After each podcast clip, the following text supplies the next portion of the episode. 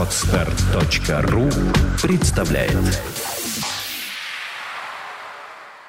Реализм, как мы говорили, является некоторым, э, некоторой базисной парадигмой в международных отношениях и формулирует основные э, термины, основные предпосылки, основные концепции, с которыми международные отношения имеют дело. Можно сказать, что реализм, как он был осмыслен в начале 20 века, уходит э, своими корнями в начало новое, нового времени, когда возникает идея национального современного государства.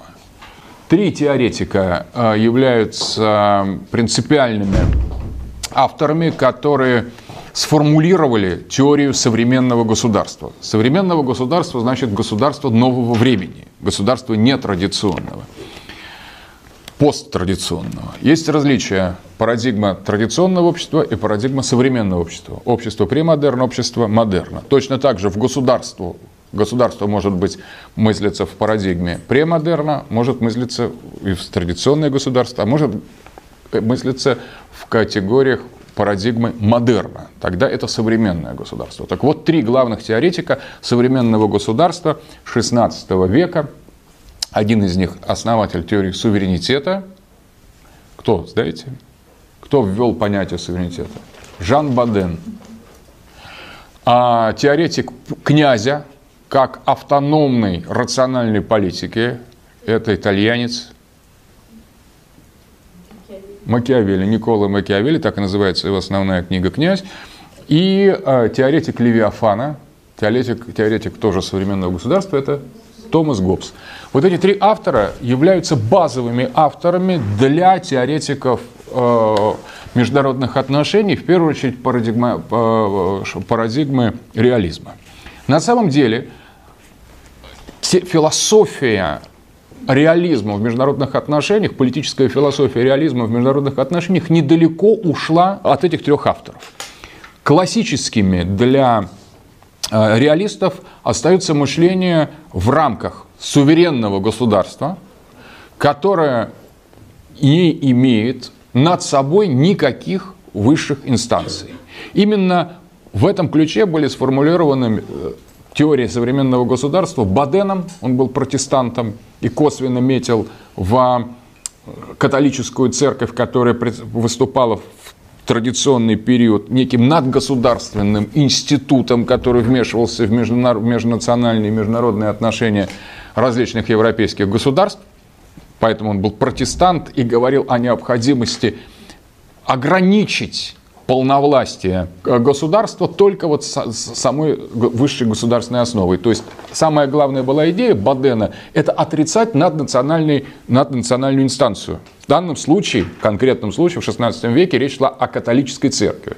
Для протестанта это понятно, поскольку протестанты как раз бились против католической церкви. И в международных отношениях это привело Бадена к формулировке идеи суверенитета и суверен, суверена. Суверенитет государства это означает строго отсутствие какой бы то ни было инстанции над ним. То есть суверен это тот, кто полностью свободен распоряжаться своим государством без каких бы то ни было отсылок к иным инстанциям. В этом и есть принцип суверенитета. Суверенен по Бадену тон, тот, кто, над ком нет никакой власти, который полностью решает за всех. Это и есть принцип суверенитета. Очень важно, что этот принцип суверенитета как раз был направлен, как я уже говорил, против католичества. Гоббс, теоретик Томас Гоббс, теоретик Левиафана, он исходит из следующего принципа. Это тоже очень важно для теории э, международных отношений, для теории различных международных отношений, особенно для реализма. Гоббс исходит из следующего принципа. Человек человеку волк, гомо гомини люпус. То есть человек как таковой в естественном состоянии по Гоббсу находится э, в состоянии вражды со всеми остальными людьми, следует только своим эгоистическим принципам, не знает ни морали, ни нравственности, ни духовности, является материалистом, эгоистом, стремящимся получить наслаждение, а, свое личное наслаждение за счет всех остальных. То есть это тот, кто движется исключительно эгоистическими намерениями. Он, человек, хочет править и никем кому не подчиняться, он хочет владеть всем и ничем не поступаться, он хочет все брать себе и никому ничего давать, он хочет реализовывать свое, свое желание, свое наслаждение и не считаться желаниями и наслаждениями других. Соответственно, вот такой человека волк получается. И с точки зрения Гоббса, который пережил э, гражданскую войну в Англии, Кромвель, вот как раз тот период, конечно, э, э, его такой пессимизм антропологический основывался на истори- наблюдениями за исторической реальностью. Вокруг него было такое общество, очень разрозненное, очень эгоистичное, очень э, такое неупорядоченное, хаотическое. И он посчитал, что в этом проявляется сама суть человеческой природы. Человек человеку волк, и по собственной инициативе, говорит Гоббс, он ничего, кроме такой волчьей а, эгоистической деятельности, ни на что не способен. Человек есть эгоист, абсолютно законченный, аморальный, не поддающийся перевоспитанию.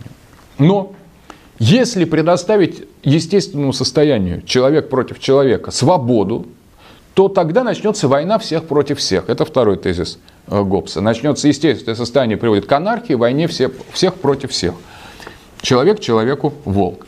И для того, чтобы человечество друг друга не истребило, что все, все человечество себя не истребило, и люди не бы уничтожили друг друга, необходимо заключить социальный контракт и отдать власть кому-то другому. Но поскольку человек не может отдать власть другому человеку, поскольку тот человек просто начнет его немедленно насиловать, там, отбирать и реализовывать свою замечательную волчью программу, соответственно, идея Гоббса заключается в следующем. Давайте отдадим власть кому-то еще иному, нежели человек. И вот тогда он говорит, этим еще иным, кем-то иным, нежели человек, является рукотворный бог, а точнее чудовище, внушающее ужас, это Левиафан, библейский змей, живущий в воде. Это библейское чудовище воды, оно берется э, Гоббсом в качестве символа чего? Символа государства. То есть человек создает рукотворного монстра и приносит часть своих полномочий, часть своих желаний, часть своих прав и часть своих аппетитов эгоистических передает в руки этому рукотворному монстру. Для чего? Для того, чтобы не уничтожиться. И он позволяет этому монстру осуществлять легитимное, легальное насилие над собой. Это насилие необходимо как некая сублимация персонального насилия. Но если отдельный человек осуществляет свое насилие эгоистически, то Левиафан осуществляет свое насилие по определенным правилам, уже не связанные с эгоистическим желанием. То есть Левиафан безличен, он не гуманен, поэтому он и есть такой монстр Левиафан. Соответственно, это закон. Например, осуществляя социальный контракт, люди жертвуют своей свободой частично – для того, чтобы не уничтожить друг друга.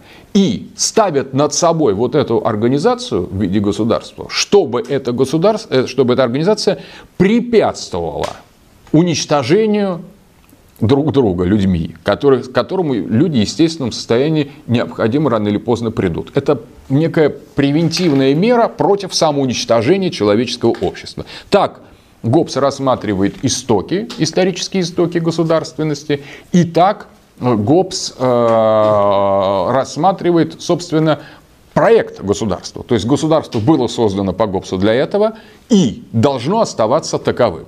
Отсюда идея следующая, что если на уровне э, человеческом существует, на уровне индивидуума существует свобода, то существует анархия и агрессия.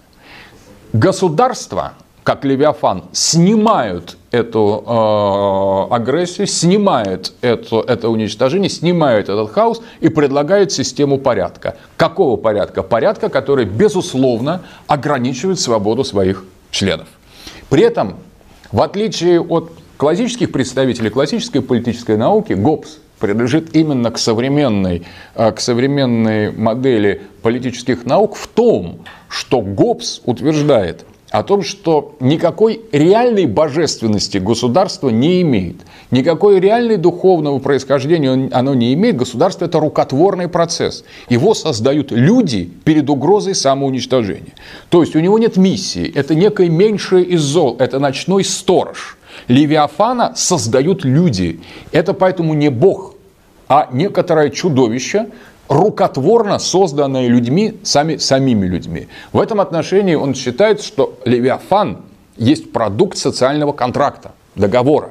То есть люди сами договариваются, заключая этот альянс между собой для того, чтобы предотвратить э, собственное уничтожение. Соответственно, от хаоса естественного состояния мы переходим к порядку. Теперь Макиавелли. Макиавелли тоже лежит, э, его идея основная князя, которую он в этой в своей книге «Князь» так и оформил, основная идея заключается в том, что руководитель, а под ним он имел в виду идеального нормативного руководителя одного из итальянских княжеств, э, того, того периода, должен руководствовать своей политики только следующими вещами. Рас, рассудочными интересами и волей. На самом деле точно так же князь, как и суверен Бадена или Левиафан Гоббса, отличается от предшествующих политических моделей тем, что над ним, над князем никого нету. Нет ни Бога, ни какой-то высшей инстанции, ни церкви. Князь действует исключительно в политических интересах. Только свои разумные и эгоистические интересы, но только не как личности, обратите внимание, а как князя. Князь может быть личностью, а может быть коллективным понятием. Существует индивидуальный князь, а может быть коллективный князь. Князь может представлять собой верхушку какого-то общества, элиту политическую, это будет коллективный князь. Так вот этот князь Макиавелли, его главная задача, что он реализует свои частные интересы, но только в данном случае именно как господина, как владельца индивидуального или коллективного определенным хозяйством, княжеством или страной, исключительно в своих индивидуальных интересах. А вот дальше реализация этой политики по Макиавелли должна, э, должно происходить на основании максимально эффективных методов. То есть князь – это тот, кто организует максимально эффективное политическое управление. Здесь принципиальный эффект, неважно какими методами, поэтому Макиавелли до сих пор э, считается ну, таким одним из классических представителей имморализма. Он считает, что мораль князя отличается от морали других граждан. Мораль князя это мораль, которая оправдывается успехом поставленных политических задач, которые реализуются с помощью любых, по сути дела, методов. Любых методов, которые дают искомый результат. Это называется макиавелизм, то есть некоторое игнорирование принципов обычной расхожей морали во имя политических интересов. Все эти три концепции лежат э, в основе э, реалистской модели, и реалисты до сих пор, современные реалисты и неореалисты, в качестве базовых представлений оперируют с понятием Гоббса «Левиафан», с, позицией, с понятием Бадена «суверенитет» и с понятием Макиавелли «князь». В принципе, все эти три, три картины с разных сторон описывают не что иное, как современное государство. Современное государство, которое э, организовано по этому принципу по принципу, который заложен в основателях современной политической науки Бадена, Макиавелли и Гоббса. Итак, теперь очень важно, что в теории международных отношений принципиальное разделение лежит между внутренним и внешним. То есть внутри государства существует порядок. Реалисты это признают. Порядок, который предполагает наличие в любом государстве индивидуального начала, который находится внизу, и левиафонического или суверенного начала, которое находится вверху. То, что находится вверху государства, это не люди, которые лучше других людей, а это носители функций, это менеджеры или администраторы. Правители представляют не людей, а самого Левиафана по отношению к людям. Но вспоминаем, что этого Левиафана создавали люди – сами по себе, как что-то отличное от себя. Поэтому современный правитель сочетает в себе князь, скажем, использует терминологию Макиавелли, сочетает в себе два принципа. С одной стороны, это нанятый людьми менеджер, поскольку это государство создается людьми на основании социального контракта. А с другой стороны, это носитель некой высшей власти и высшей воли, которым он становится благодаря этому декрету масс. В этом отношении ничего сугубо противоречащего демократии в такой концепции нет. Это очень важно. Что на самом деле мы можем подставить вместо князя, вместо суверена или вместо Левиафана монарха, как в случае Бадена. Он говорит, вот монарх, который полностью является, воплощает в себе суверенитет данного государства. С одной стороны, хорошо, это может быть, и тогда мы можем рассматривать это современное государство как монархическое. Но мы можем рассматривать это же современное государство как абсолютно демократическое. При том, что Левиафан все равно сохраняется. И, на, и инстанция суверенитета сохраняется, и э, князь сохраняется. Только этот князь будет определенным образом избираться, будет проходить референдумы определенный, определенным образом, но выступать он будет точно такой же фигурой, которая, получив мандат на власть изнутри, После этого уже выступает как непререкаемый авторитет для, того, для всего политического процесса, который проходит внутри.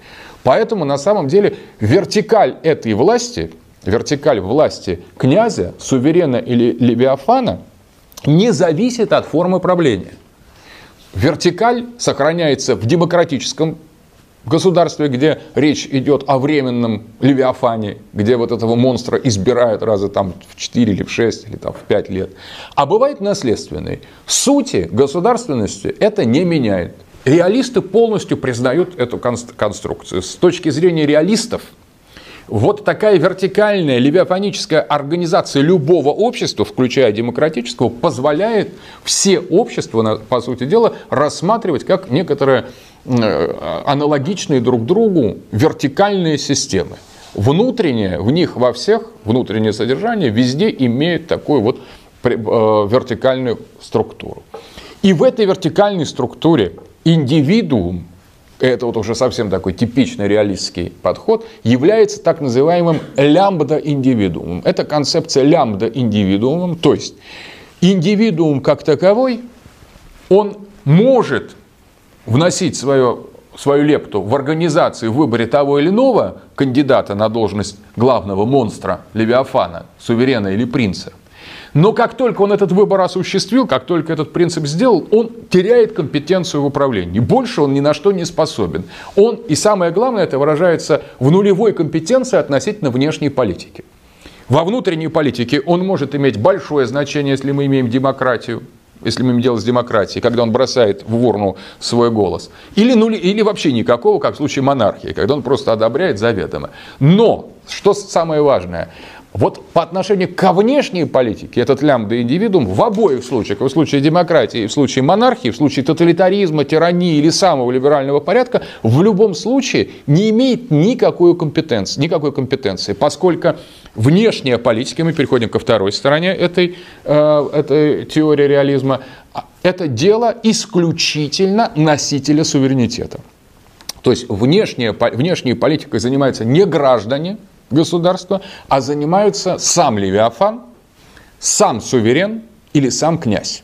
Опять же, он может быть коллективным, а может быть индивидуальным. И здесь очень важно, что народ в этом отношении, индивидуумы, на внешнюю политику не влияет. Лямбда индивидуум полностью дисконтируется из внешней политики. Внешней политикой занимается князь, левиафан или суверен. Но Считается при этом, опять же, здесь нет полного противоречия, полного противоречия с демократией, считается, что кто является суверенным, князем в демократическом обществе.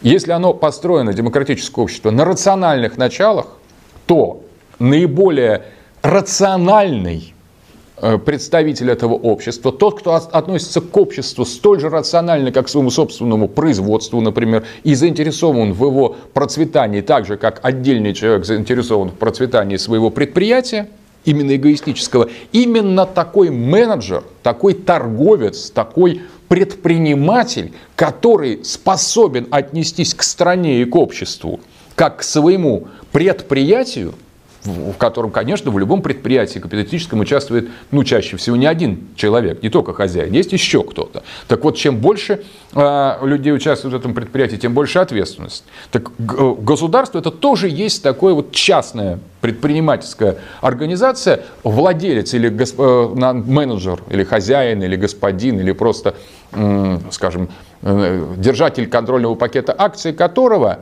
теоретически относятся к, своим, к своей стране, к своему обществу с максимальной степенью рациональности, чтобы сделать его конкурентоспособным, развитым, сильным, приносящим прибыль, развивающимся, распространяющимся. Для того, чтобы был более-менее гармония, он там платит одним столько-то, другим столько-то, организует все процессы, исходя из рациональной логики. Поэтому-то он и становится господином, князем и э, руководителем.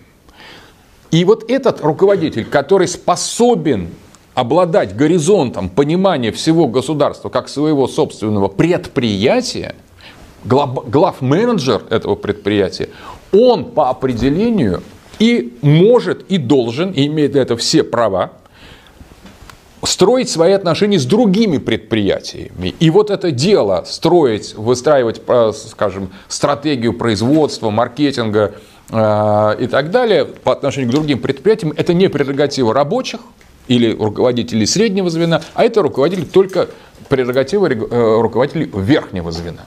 В любом случае, ну, когда мы говорим монарх, это очевидная, главная задача свобода во внешней политике. Здесь уже считается наследственная, традиционная модель. Но и в демократическом обществе мы имеем дело, в случае реалистской парадигмы, в случае реализма, приблизительно с таким же князем. Князем только демократически избранным. Князь – президент, князь – премьер-министр, если мы говорим о парламентской республике, князь – сенат, например, или какие-то еще органы коллективные. Но князь есть всегда. И вот этот князь компетентен в проведении внешней политики, а лям де индивидуум некомпетентен. Это вот первый принцип. То есть, таким образом, э, внешняя же сфера теперь очень важна. Теперь приходим к внешней полю внешней политики. Внутренняя политика организована иерархически.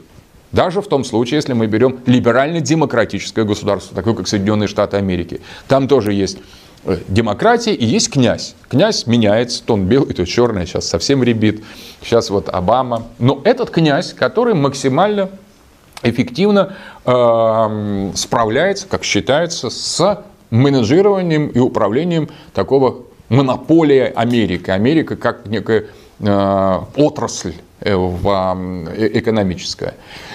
Теперь во внешней политике, вот здесь очень важно, поле внешнее по отношению к Левиафану, существует совершенно другая модель. Вот там существует хаос, и там существует анархия. Хаос международных отношений и анархия международных отношений – это базовый концепт международных отношений как дисциплины. По-моему, мы об этом говорили, еще раз подчеркиваю. Вот реалисты настаивают над этим, на, на этом, что если внутри государства есть нечто, что радикально ограничивает и структурирует формы свободы индивидуума, это левиафан, то есть есть вертикаль, то во внешнем ключе все левиафаны между собой принципиально равны.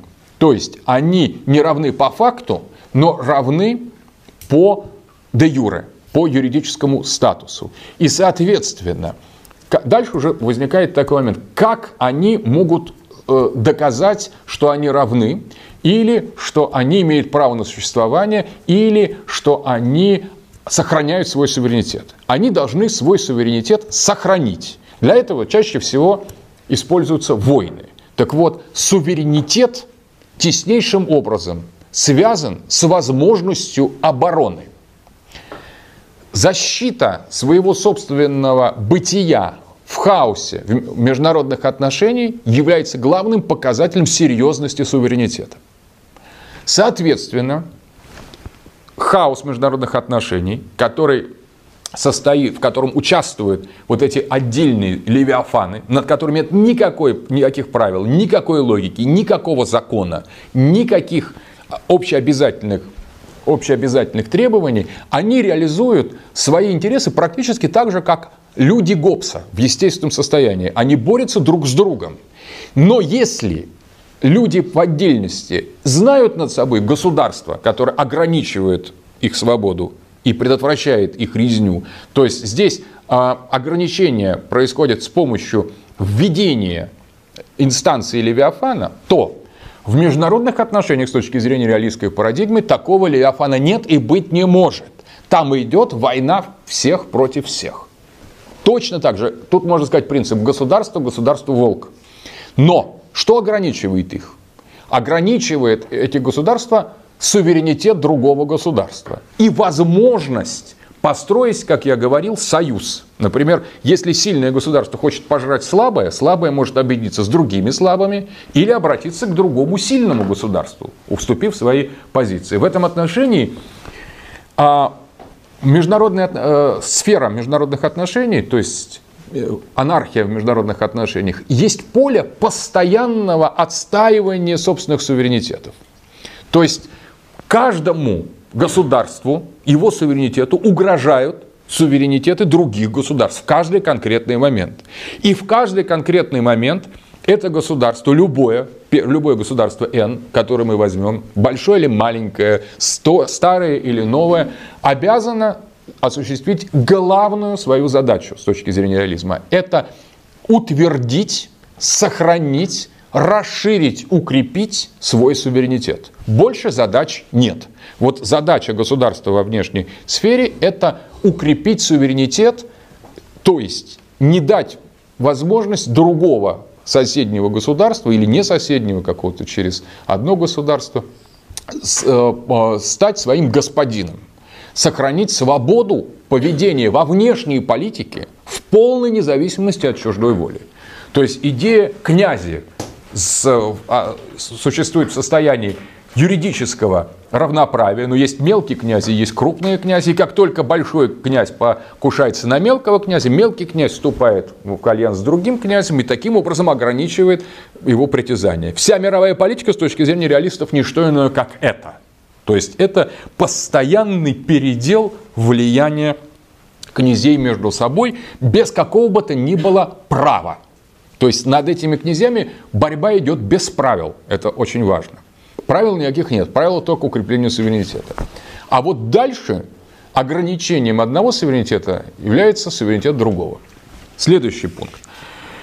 А, раз это так, то естественным, очень важно, состоянием в международных, во внешней политике или в международных отношениях, естественным состоянием является состояние войны – кстати, сам Гоббс говорил, что государство ведет войну не только тогда, когда оно участвует в военных действиях, но и в тот момент, когда оно стягивает войска к театру военных действий, в то время, когда оно готовится материально, экономически к ведению военных действий, когда она формирует и воспитывает, тренирует своих солдат, она уже находится в состоянии войны, для чего она их э, формирует? Соответственно, она формирует тех солдат, и в, в таких видах вооружений, которые, скорее всего, будут принимать участие в тех или иных военных действиях. А для того, чтобы определить, скорее всего, с кем мы будем воевать, надо уже иметь какие-то претензии исторические. Таким образом, война, как говорит Гоббс, находится не в факте военных действий, она находится в духе людей.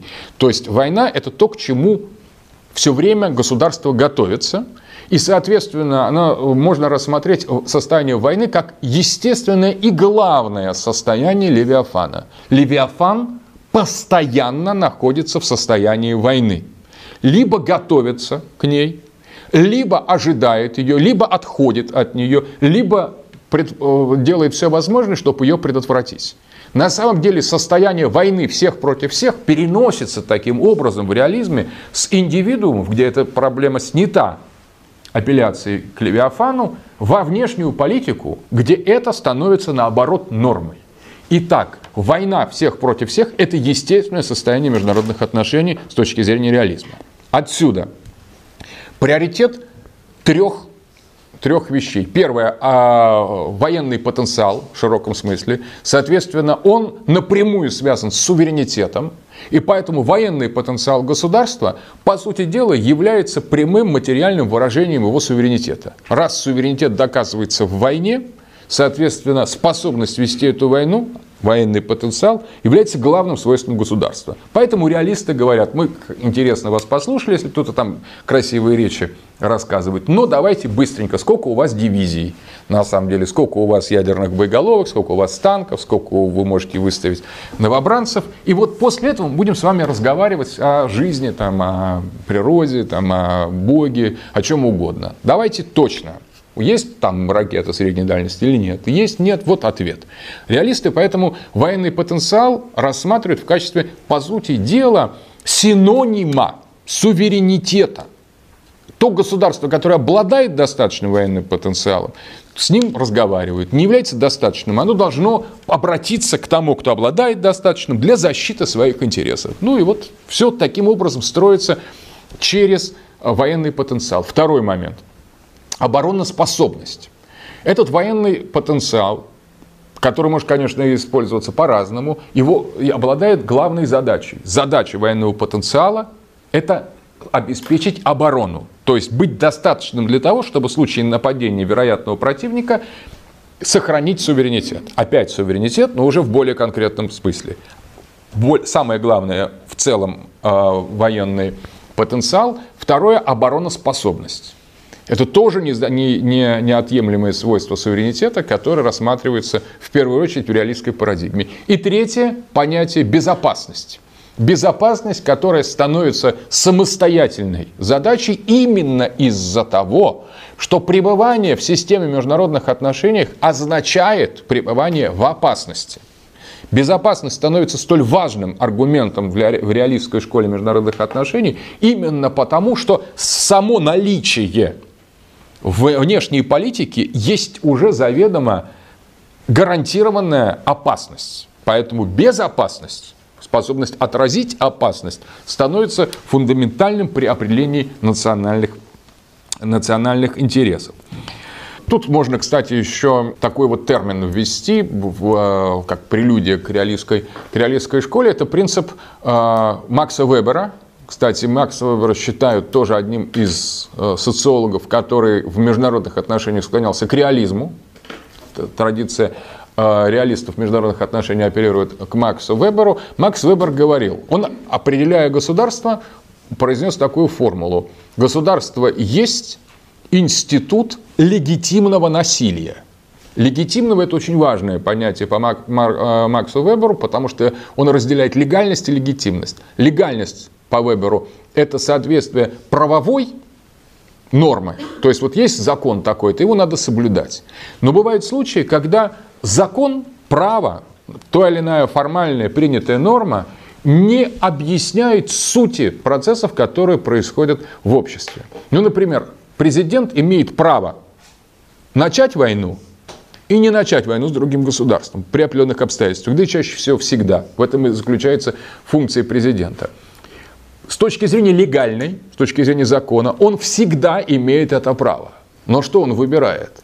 Войну или мир?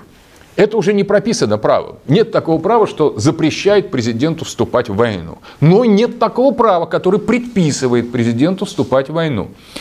С точки зрения легальной, президент имеет право объявить войну, а имеет право не объявлять. Теперь президент таким образом легально может поступить прямо противоположным образом. Начать войну или не начинать войну в каких-то критических условиях. Ну, например, август 2008 года взятие Цхинвали. Вот э, Саакашвили принимает решение о бомбежке Цхинвала. Сидит Медведев и Путин, думает, что вот нам делать. Там, отвечать или не отвечать. А легально они могут поступить так. Послать войска. И точно так же легально не посылать войска. Тогда они думают, вот как вот надо какие-то другие аргументы. Мы можем и так, и так. Что нам говорит закон? Закон говорит, пожалуйста, и так, и так. И вот тогда они начинают сообразовываться с очень глубинными своими аспектами. Мы это будем изучать, когда будем, дойдем до децизионизма и до принятия решений во внешней политике. Но забегая вперед, можно сказать, что в этот момент Медведев и Путин, или кто из них принял решение, тоже неизвестно, они в любом случае поступают легально по закону. А вот чем может кончиться их действия, вот это им не очевидно. Во-первых, они могут победить в войне и быть молодцами, и как это и было. Мы победили в войне, приняли решение вступить в войну, мы выиграли эту войну, и потом еще получили в целом оправдание нашего народа, что правильно сделали, и более-менее такое не, не, недовольное, пыхтящее согласие с фактом внешнего мира, потому что там никто не объявил ядерной войны в ответ, хотя угрожали. Соответственно, приняли решение, и это решение было легальным и легитимным. Легитимность – это как раз э, по э, Веберу некое одобрение обществом и историей того или иного действия или того или иного процесса. То есть эта война оказалась легитимной, а объявлена выигрышной и была легальной. Но что могло бы произойти? Например, мы могли бы проиграть эту войну. Тогда принятие ее решений было бы нелегитимным, потому что народ бы с проигранной войны предъявил бы Медведеву и Путину, почему ее проиграли, тем понесли потери и не добились поставленных целей. То есть вы поступили нерационально, сказали бы, но хотя и он имел право, и Путин, и Медведев имели право начать эту войну, но вот выиграть э, или проиграть, когда вот царь проиграл в 1905 году японскую, русско-японскую войну, ему это предъявили, общество все предъявило, как нелегитимную войну. Если бы он и выиграл, может быть, было по-другому. Но мы могли и выиграть эту войну. И тоже при этом, если бы э, настроение в обществе изменилось бы, и, и, и выигранная война могла бы быть поставлена в укор Медведеву и Путину. Сказали, мы агрессоры, Россия опять поступила как, как э, держава э, империалистическая, мы напали на бедную Грузию и так далее, и так далее. И если бы в обществе сложилась другая атмосфера, нельзя исключить, чтобы выигранная война была бы признана нелегитимной. Ну и вот, соответственно, мы перебрали все. Да, еще и третий случай. Могли бы не начать войну, а оставить возможность грузинам уничтожить осетин, южных осетин, изгнать их, взорвать Рокский туннель. Тоже с одной стороны, это могло быть признано нелегитимным, и сказать, ну как мы совсем все проиграли, такие предатели, Ельцин начался там, и сделать нелегитимным эту, этот мир – но могли бы, наоборот, сказать, вот хорошо, наконец-то мы молодцы, поступили как м, такие вот э, соблюдающие права человека, не вмешательство в суверенные дела другой, э, другой э, страны. Ну, там что-то понесли потери. То есть, смотрите, легитимность не имеет формальных характеристик. Мы просто постфактум знаем, что вот это действие было легитимным признано, а вот это нелегитимным.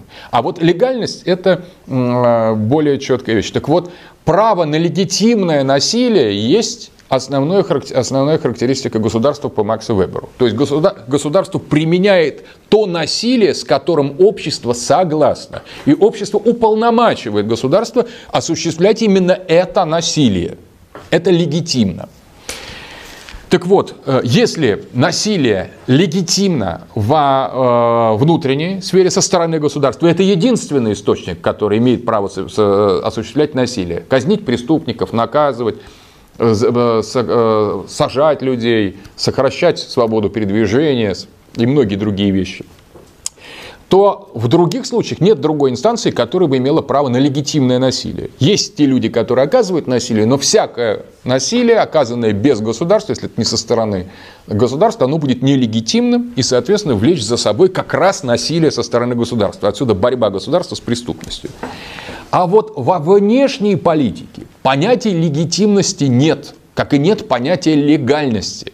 Там все определяется по факту. Поэтому внешняя политика она полностью лишена морали, морального одобрения, какого бы то ни было э, какой бы то ни было оценки. Не бывает справедливых и несправедливых войн с точки зрения реалистов.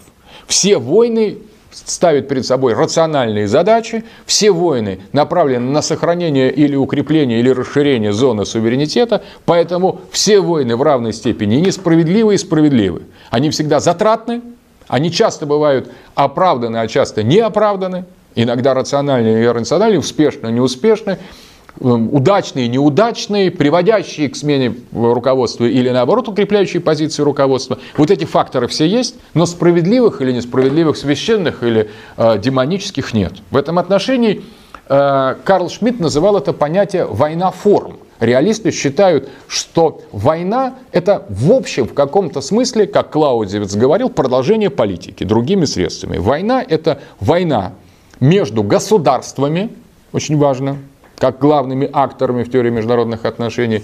И эти, это, эта война ведется для реализации очень рациональных задач. Например, э, решение территориального конфликта, установление контроля над теми или иными стратегически важными высотами, э, обкладывание побежденный народ данью или взимание с него каких-то других форм налогов. То есть все имеет рациональный характер. Вот этот э, принцип рационального поведения является еще одним принципом реалистской модели. Это принцип того, что государство в условиях хаоса международных отношений или международной анархии ведут себя рационально. Это принципиальный вопрос. Здесь речь идет о том, что значит рационально. Значит, э, политику внешне определяют те люди, которые максимально образом осознают свои национальные интересы, просчитывают их и реализуют, реализуют э, их максимально эффективным образом. Вот эта рациональность позволяет рассматривать международную, международные отношения с точки зрения соответствия или несоответствия именно рациональным критериям. То есть каждая война имеет под собой рациональную подоплеку, каждое соглашение или каждый мир имеет под собой рациональную подоплеку, и практически все во внешней политике поддается расчету и калькуляции. Это очень важно. Принцип рационального поведения. Цели могут быть животными, то есть кто-то хочет получить чужое. Или такими вот, там, скажем, и спонтанными. Но просчет реализации этих целей, которые сами по себе нерациональны, а они просто эгоистичны, как любое э, эгоистичное, эгоистичное желание, но реализуются они по рациональной модели. И если где-то рационально не воевать, а добиться своего с помощью другого средства, то считается, что, конечно, нормальный правитель, если он в своем уме поступает именно исходя из рациональной, рациональной системы. Поэтому-то он и становится правителем, потому что он демонстрирует по, по, по ходу движения к вершине власти способность к рациональному поведению на все более и более высоком уровне. По сути дела, способность к принятию адекватных менеджерских решений со все более и более увеличивающимся коллективом. Принцип э, силы является последним аргументом и насилия, что в международных отношениях, конечно же, преобладает принцип насилия. Насилие как последний аргумент. Это связано с тем, что это заведомо поле опасности, поле войны, постоянно ведущейся, и, соответственно, а, это является нормативным, нормативным методом решения а, конфликтных ситуаций. При этом вопрос, почему мы в таком случае не видим постоянно ведущихся войн, почему в мире есть мир?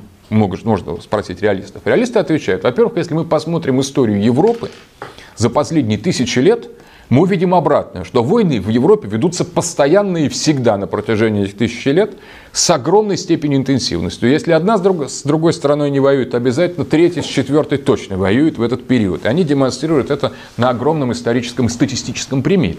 То есть огромное количество статистических примеров. 20 век, когда все стали жить мирно и дружно, знал такие э, великие войны, в результате которых гибли многие миллионы людей. Такого, такого процента никогда не уничтожалось человечество в силу того, что э, они были, может быть, не постоянные, хотя конфликты, тем не менее, и в 20 веке постоянно где-то идут. Но на таком, такой шкале, на такого масштаба войны, как Первая и Вторая мировая, их не было в истории. То есть, на самом деле, и 20 век не исключение, говорят реалисты с точки зрения войн. Но одновременно, поскольку все сегодня готовятся к войне, то на самом деле и все рационально просчитывают свои интересы, то постепенно мы все меньше и меньше имеем шансов столкнуться с неудачными или абсурдными авантюристическими войнами. Скорее всего, современные войны все более и более рациональны. И в них включаются великие державы, когда знают, что могут нанести удар, не получив ничего взамен. Ну, например, 100 к одному, когда силовой потенциал возникает, тут уже вот раздавить там Каддафи, э, Саддама Хусейна или режим талибов в Афганистане с воздуха просто не составляет никакого труда без больших потерь. Когда такое преимущество возникает, то почему бы и сейчас не вести войны? Они ведутся сейчас только другими методами, другими принципами. Это раз. А во-вторых, многие вещи стали возможны получить с помощью других инструментов, которые являются тоже войнами, только не прямыми. Это войны сетевые, войны информационные,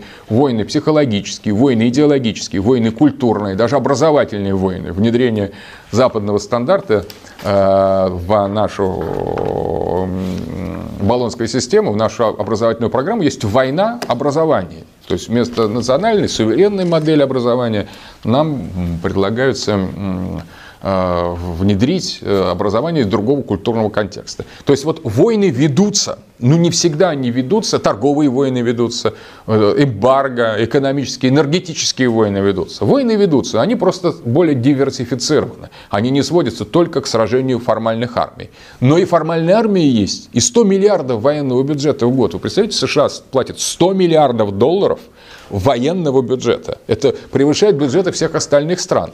Ну, явно же, что это, эти бюджеты направляются в военную сферу, но не для, для осуществления гуманитарной подготовки. То есть явно, что это нужно для ведения или для ведения войны или быть готов, готовности отражения агрессии, ну, для, для чего-то вполне конкретного. Не могут 100 миллиардов на военные цели тратиться на мирные...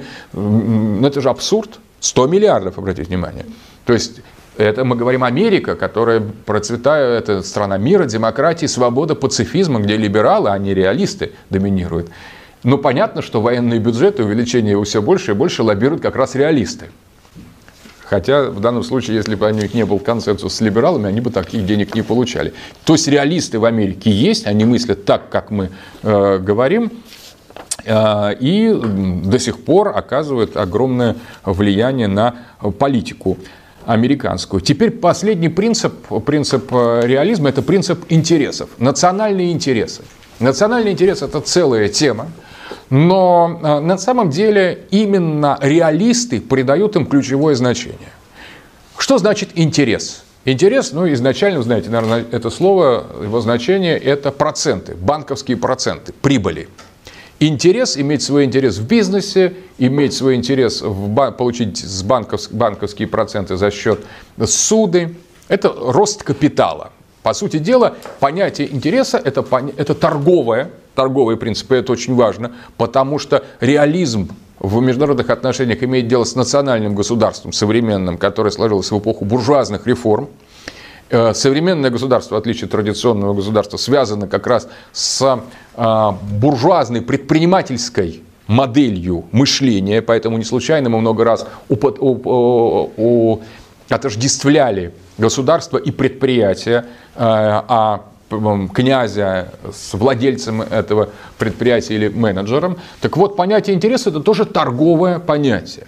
Национальный интерес – это национальная прибыль, то есть прибыль, которую получает только в данном случае не хозяйственная единица, а государство. Государство и его прибыль. Вот что такое национальный интерес. То есть национальный интерес таким образом представляет собой совокупность возможных выигрышей, барышей сделал сделку, продал, вот то, что ты получаешь сверху в результате по, этому, фикс, по фиксации всех расходов и выплаты всего, это и есть интерес на самом деле. То есть деятельность государства ориентирована на национальные интересы, с той, с той, в той же самой модели, как предприятие ориентировано на извлечение прибыли. Ну, хорошо было бы предприятие, которое бы не заботилось о своей прибыли. Соответственно, ну как тогда можно заниматься производством чего-то, организацией, если мы не будем, во-первых, стремиться к прибыли, раз, во-вторых, не сокращать издержки для ее максимализации, два, и в-третьих, не определять эту прибыль самыми рациональными способами. Но никто же не говорит, давайте что-нибудь такое сдадим, чтобы э, там то ли будем сапоги продавать, то ли духи, то ли органы, на самом деле. Ну вот лишь бы только получить деньги. Как это хорошо получить деньги, уже хочется получить, это здорово. Но дальше надо понять в чем. Все-таки мы ботинки делаем или органы продаем. На самом деле, в зависимости от того, чем мы занимаемся, это предопределяет дальнейшую нашу деятельность, рационализацию. Точно так же национальные интересы государства тоже также рационально определяются. Эти очень еще важно, национальные государ... интересы государства определяются исключительно на основании расчета. Это не то, что пришло в голову Пете или Васе. Если Пете или Васе что-то пришло в голову, Петя или Вася должен свои, свои, свои интуиции повергнуть, подвергнуть жесткому бухгалтерскому просчету. То есть я хочу на Луну, думает Петя. Хорошо, давайте посчитаем, какое количество инженеров, стали, Э, надо привлечь для создания путешествия тебя на Луну. Что мы должны заплатить Байконуру в Казахстане для выхода на орбиту спутника и так далее, и так далее. То есть вот Отлично, что ты хочешь на Луну, но давай посчитаем, сколько нужно за это вложиться. И теперь сколько у тебя есть, Петя. Если у тебя есть тысяча долларов, то на Луну ты, скорее всего, не полетишь. Строго та же логика в национальных интересах государства. Кто-то говорит, хочу русские сапоги омочить в Индийском океане. Идея замечательная просто. Как бы здорово, чтобы у нас расширить территорию раз в два и завоевать все остальное, что отделяет нас от Индийского океана. Сама идея такая же, как полеты Пети на Луну, в общем, не подлежит никаких сомнений. Но дальше что для этого надо сделать? И дальше мы считаем, можем это сделать и не можем. Соответственно, после этого идея омочить сапоги в Индийском океане, после того, как мы просчитываем, сколько нам за это надо заплатить, а сколько у нас нас есть, это не может быть нашим национальным интересом, потому что это невыполнимо, потому что это не соответствует нашим ресурсам. И цель может быть любая. Цель государства может быть, но национальным интересом эта цель становится только после расчета, после создания баланса, после э, организации счетов, дебет, кредит. Можно где-то взять что-то взаймы, но надо будет отдавать, и чем, и когда. Надо все это просчитать. И вот национальные интересы таким образом, с точки зрения реалистской школы, подлежат строгой верификации. То есть об национальных интересах можно спорить, но право спорить о национальных интересах получают люди, которые находятся на, достаточной, на достаточном уровне ответственности и компетенции, а также полномочий, которые могут обеспечить свои проекты или свое понимание национальных интересов конкретными расчетами, цифрами, колонками, плюс-минус, конкретными управленческими решениями, конкретными историческими традициями. И, соответственно, спор о национальных интересах, есть даже в Америке такой замечательный неоконсервативный журнал National Interest, то есть национальный интерес, National Interest. У нас же была программа, но там какие-то бредили люди там, на телевидении, тоже назывался национальный интерес в России, национальный интерес. А, но вот в Америке есть настоящие институты, которые занимаются подсчетом национального интереса и, как ни странно, э, вот люди, которые предлагают для Америки дурацкие национальные интересы, они отсеиваются на самом таком первом там, уровне. И дальше постепенно на уровень ответственных дебатов, вот на странице этого журнала, попадали люди, которые уже способны были оснастить свои предложения относительно национального интереса некоторыми таблицами точного, точных калькуляций как эти национальные интересы, почему они соответствуют нашему, этому государству, именно Америке, почему в этот исторический период, что за это надо будет заплатить, что для этого надо осуществить, для того, чтобы сделать это реальностью, чем пожертвовать, когда мы получим прибыль, когда надо будет отдавать долги, какие издержки и так далее, и так далее.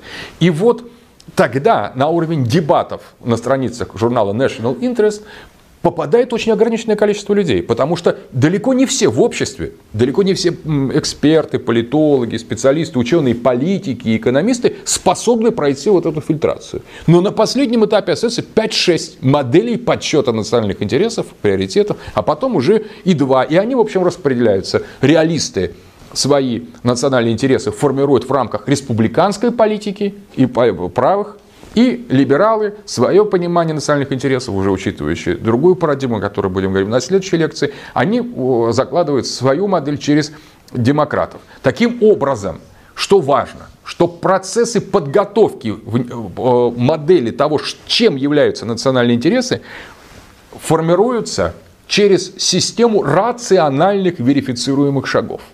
Ясно, что нам такого и не снилось, потому что у нас о национальных интересах может говорить любой человек, абсолютно ничего не понимаю, но уверен, что он действует правильно, что ему это пришло в голову, а подчас наши действия нашего руководства вообще ничего к национальным интересам явно ничего общего с ними не имеют, ими не руководствуются, хотя бы просто потому, что в нашем обществе, обратите внимание, нет никаких подсчетов на эту тему.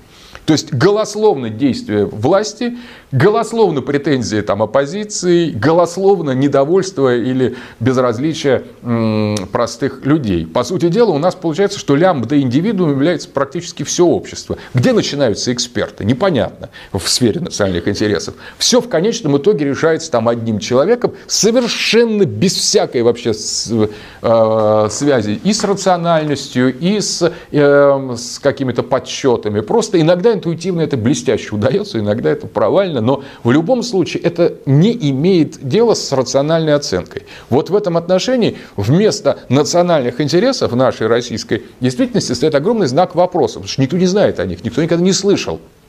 Никто, никто не слышал о плане Путина и о его стратегии. Есть даже понятие план Путина, но нет плана. Нету. Так, конечно, удобно очень править. Но точно так же есть там стратегия 2020. В чем она заключается? После этого начинается там а теперь вы слушаете рекламную паузу. Сейчас, сейчас Киркоров вам споет. Не спрашивай, у Ницше такое стихотворение есть. Будь смелым, мое храброе сердце. Не спрашивай, почему, зачем.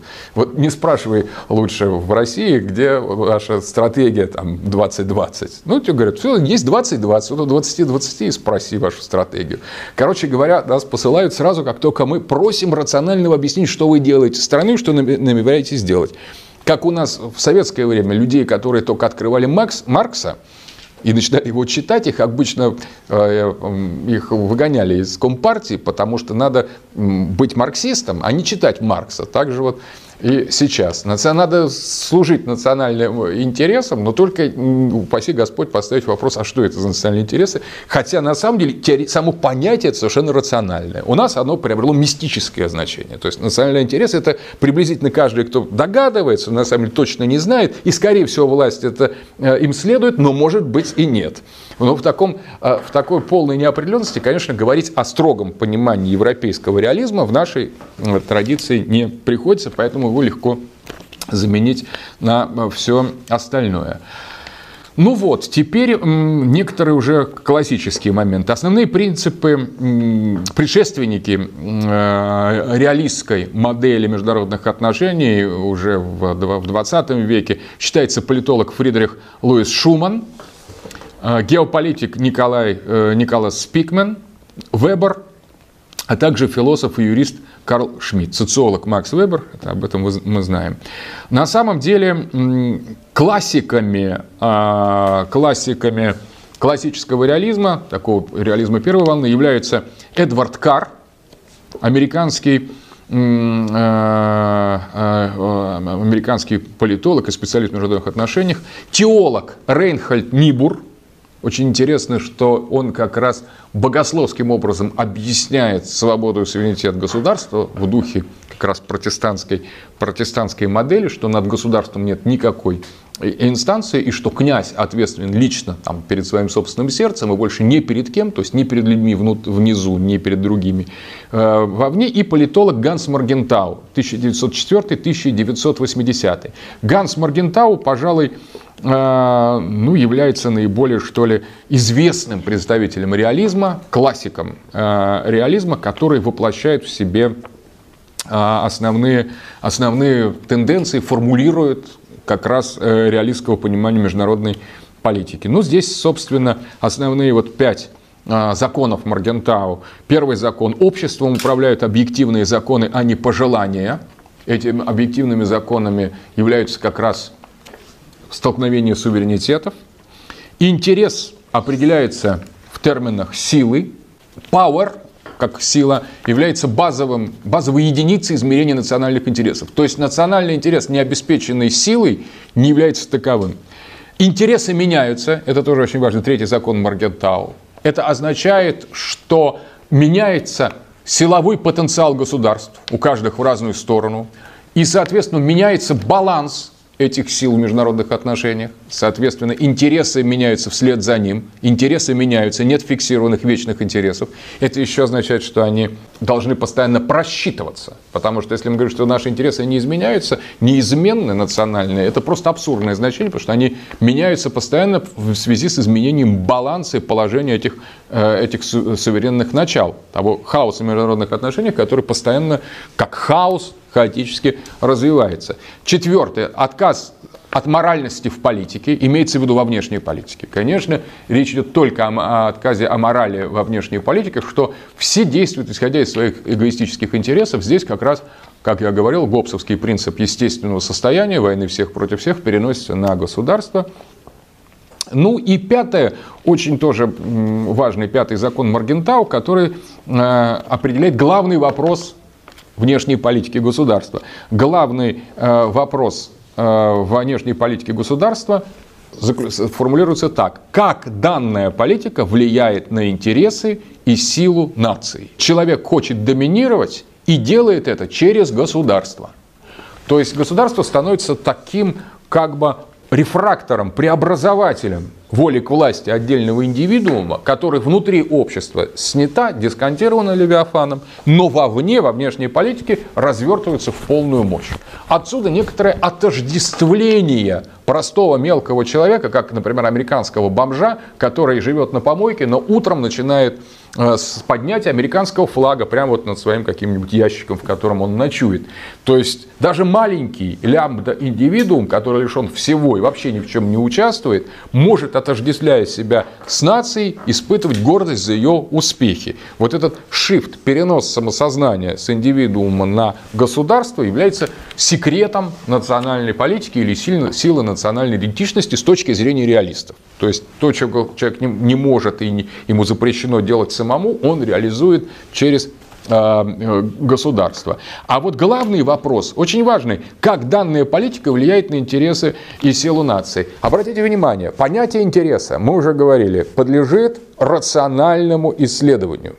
Значит, интерес, и это принципиальный момент, раз а, мы говорим о объективных законах, которые движут государство, раз мы говорим о рациональности э, их реализации. Соответственно, интерес есть нечто калькулируемое, то есть то, что можно подсчитать.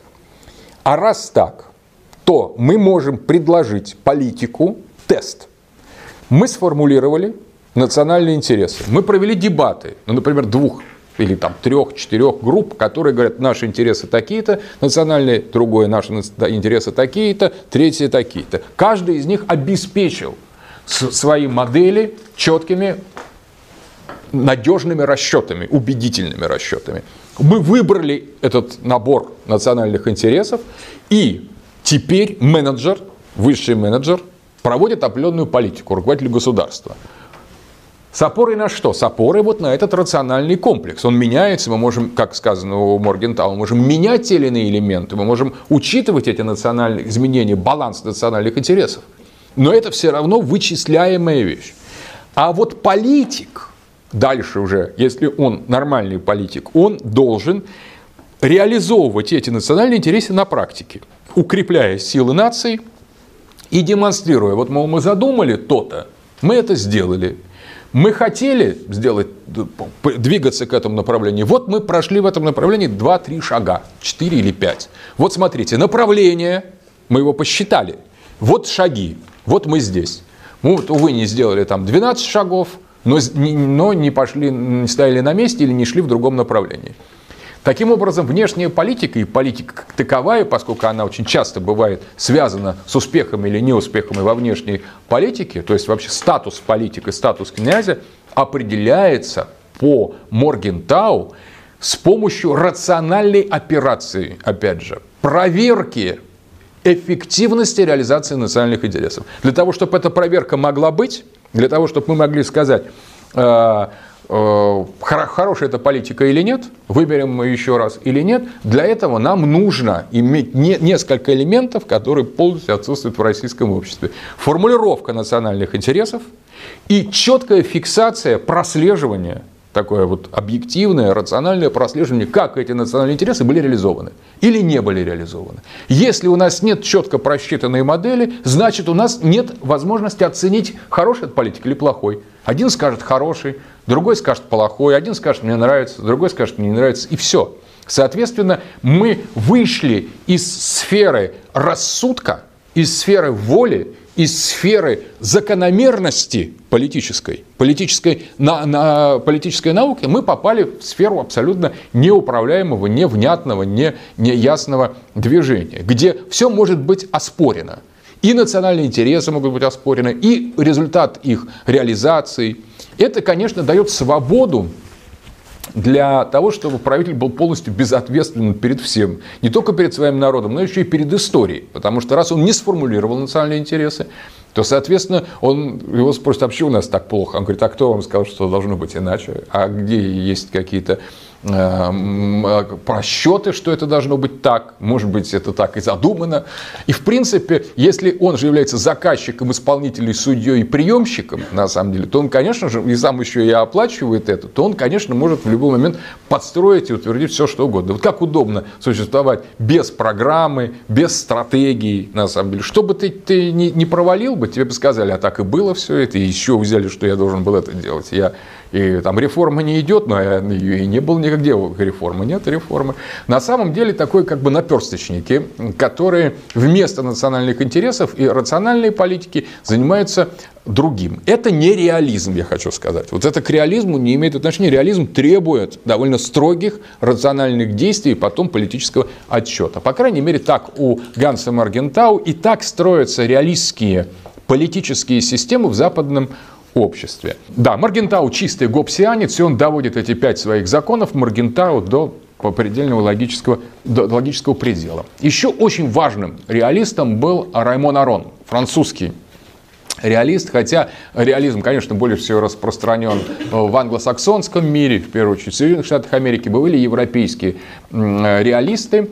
Э, это Раймон Арон, который приблизительно в таком же реалистском ключе осмысляет э, социальные процессы. Он привносит, будучи реалистом, он привносит в сферу международных отношений социологический метод, но, по сути дела, рассматривая лишь э, волю к власти и реализацию воли к власти государств между собой. На самом деле он просто рассматривает государство как такие э, как бы акторов постоянных, э, постоянных агрессивных поползновений, он интересуется социологией войны, именно в том смысле, что война ведется между государствами, война ведется не только во время ведения боевых действий, но и во время подготовки к ним или их переживания и э, исправления их последствий.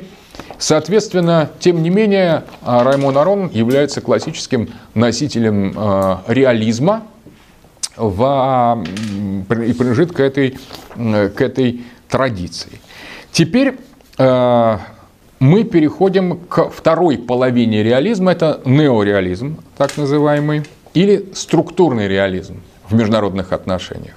То есть вот базовый реализм сложился в основном в первой половине 20 века. Кар, э, Нибур, Маргентау – это авторы, которые большинство своих текстов писали в середине 20 века, хотя, в общем, и Кар э, э, и Моргентау умерли в начале 80-х. Кар в 82-м, а Моргентау в 80-м. Но в основном пик их развитых деятельности во внешних, в международных отношениях приходится на середину 20 века. Они исходили из некой вечности, абсолютности вестфальской системы.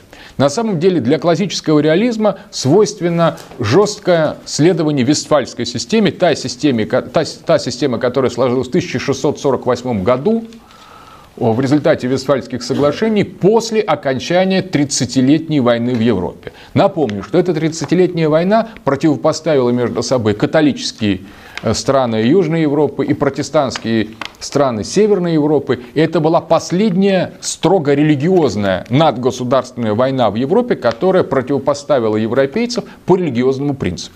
Соответственно, коалиции создавались э, исходя из религиозного фактора, и здесь наднациональные, в частности католические факторы, имели решающее значение. Так вот, после того, как эта война унесло там чуть ли там не треть населения Европы, огромное количество, представители европейских государств решили отказаться от религии во внешней политике. То есть от наличия надгосударственных, наднациональных систем.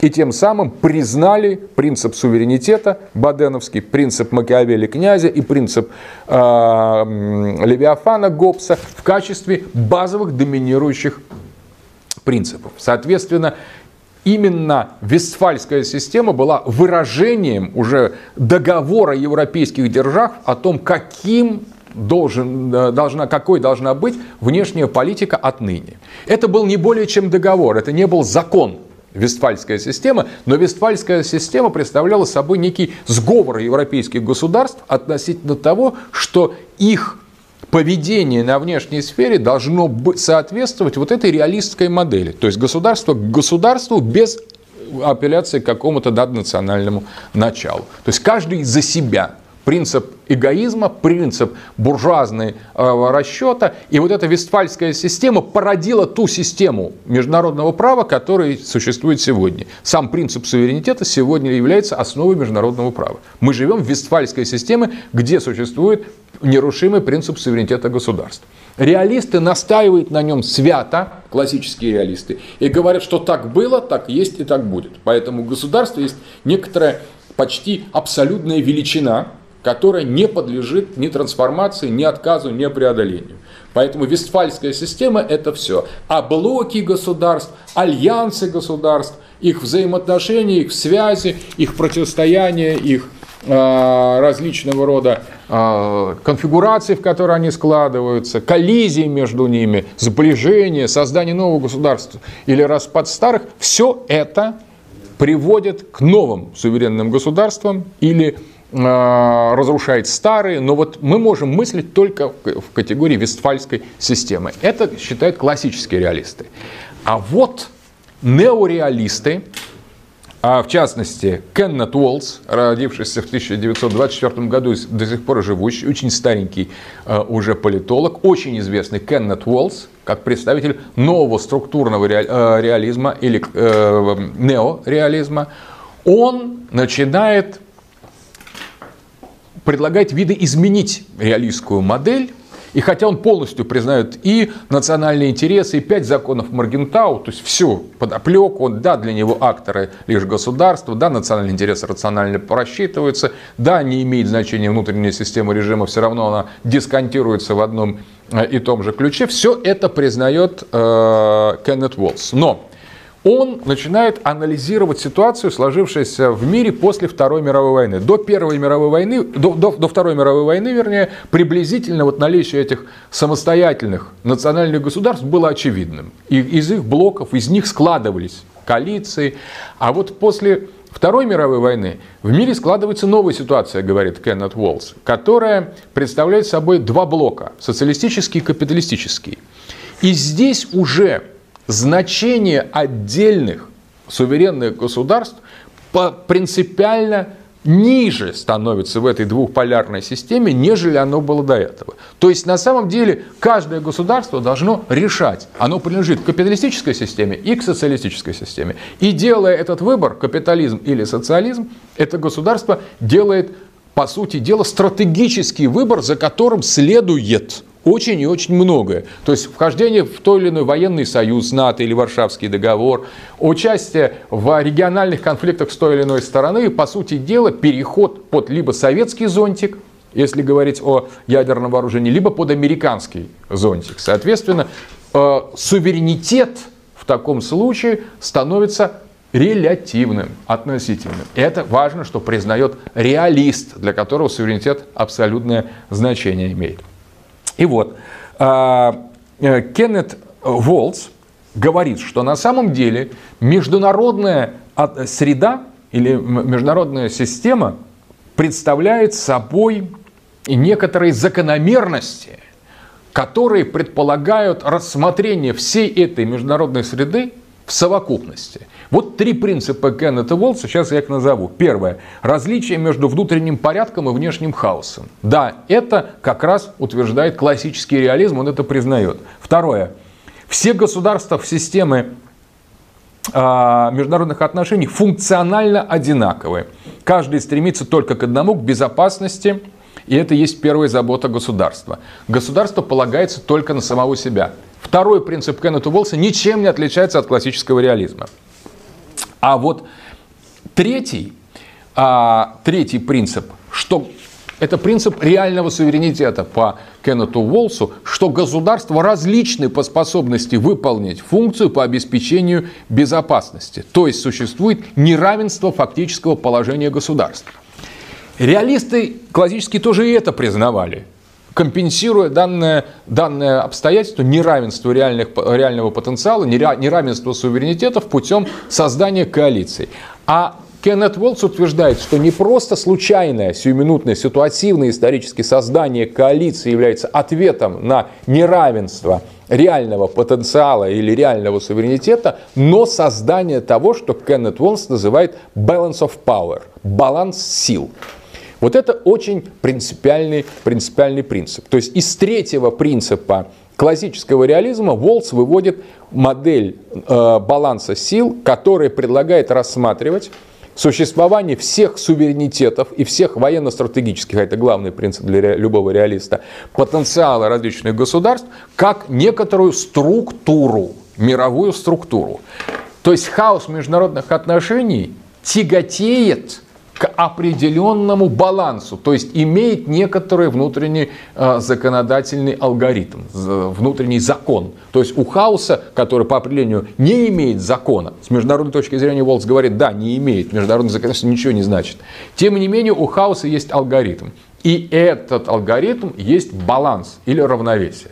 То есть система суверенитетов различных, оппонирующих друг другу, тяготеет к тому, по Кеннету Волцу, чтобы сложиться в два полюса. Поэтому он считает двуполярный порядок, биполярный мир, сложившийся по результатам Второй мировой войны, не просто как историческим эпизодом, так сложились, а потом разрушатся, а некоторой системой. То есть на самом деле вот эта идея распределения всех суверенитетов по двум уравновешивающим друг друга матрицам по советской идеологической матрице и капиталистической с точки зрения Уолса представляет собой оптимальную самоорганизацию хаотических элементов международных отношений. То есть баланс сил с его точки зрения представляет собой некоторую, некоторую систему а, внутренней структуры хаотического поля международных отношений. Здесь, кстати, геополитику вы э, не изучали еще или изучали? Изучали, да, вот это здесь легко увидеть следствие а, геополитического дуализма, потому что сами геополитики, например, которые напрямую к международным отношениям не имеют, но Николаса Спикмана, как основатель американской школы геополитика, я цитировал, его и считают одним из главных провозвестников реализма, главных деятелей реализма в международных отношениях. Так вот, здесь мы имеем дело с некоторым аналогом геополитического видения мира, как, как баланса двух цивилизаций, сухопутной и морской. С точки зрения Кеннета Волса, советская система, советский лагерь и буржуазный лагерь, капиталистический западный лагерь и восточный лагерь представляют собой именно такую структуру суверенитетов, к которой тяготеет, в принципе, хаотическая модель разных суверенитетов. И они представляют собой нечто устойчивое с точки зрения Кеннета Волца. И такой долгий период отсутствия военных действий в мире после Второй мировой войны, вплоть до 90-х годов,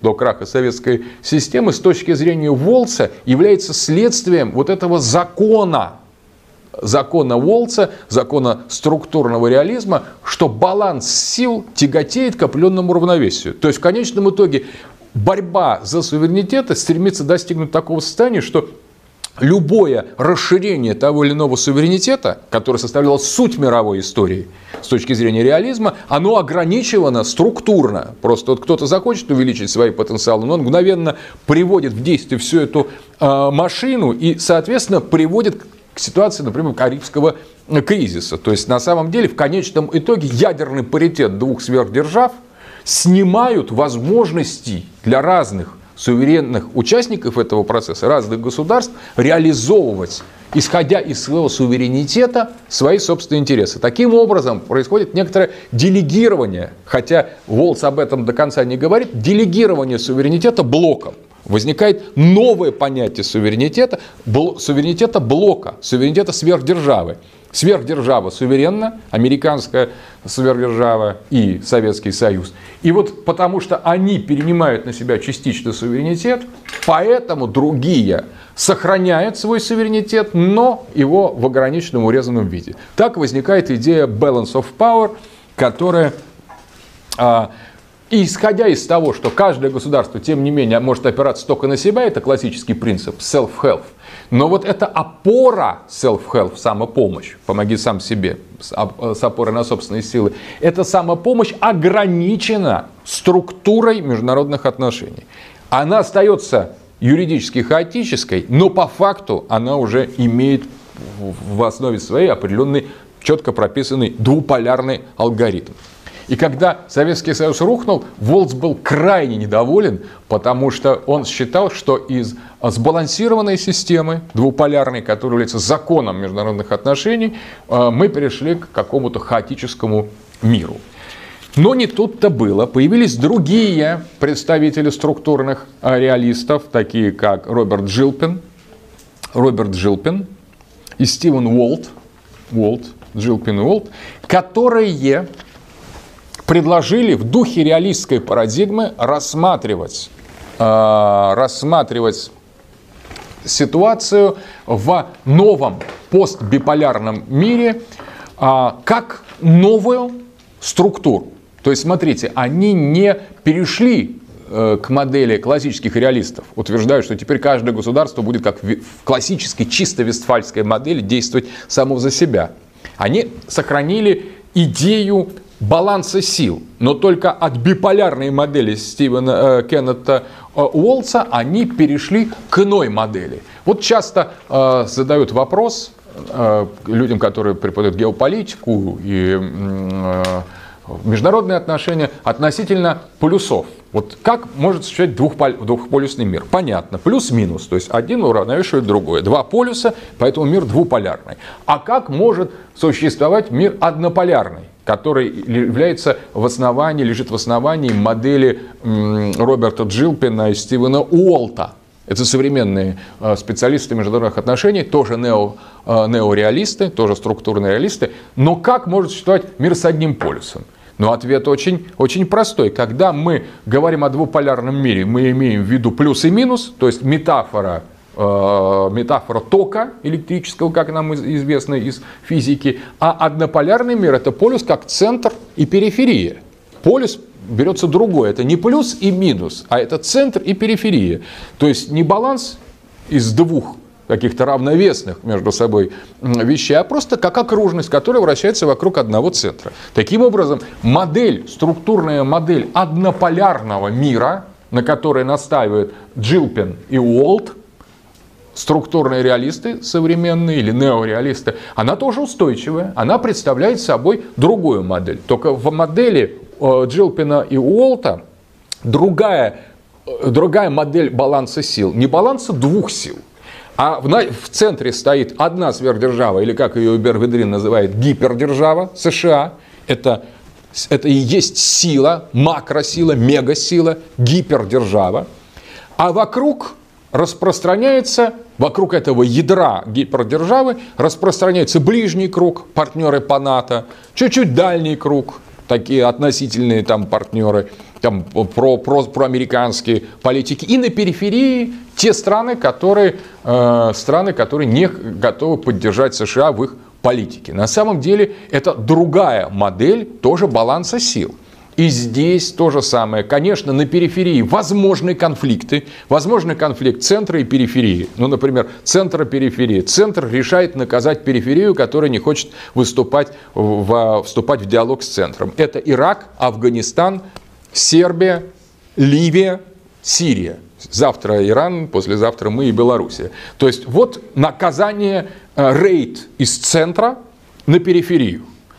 Мощь центра набрасывается на периферию, которая не согласна, и с этим центром, соответственно, и на, на, пристроняют ее. Периферия может нести обратный удар.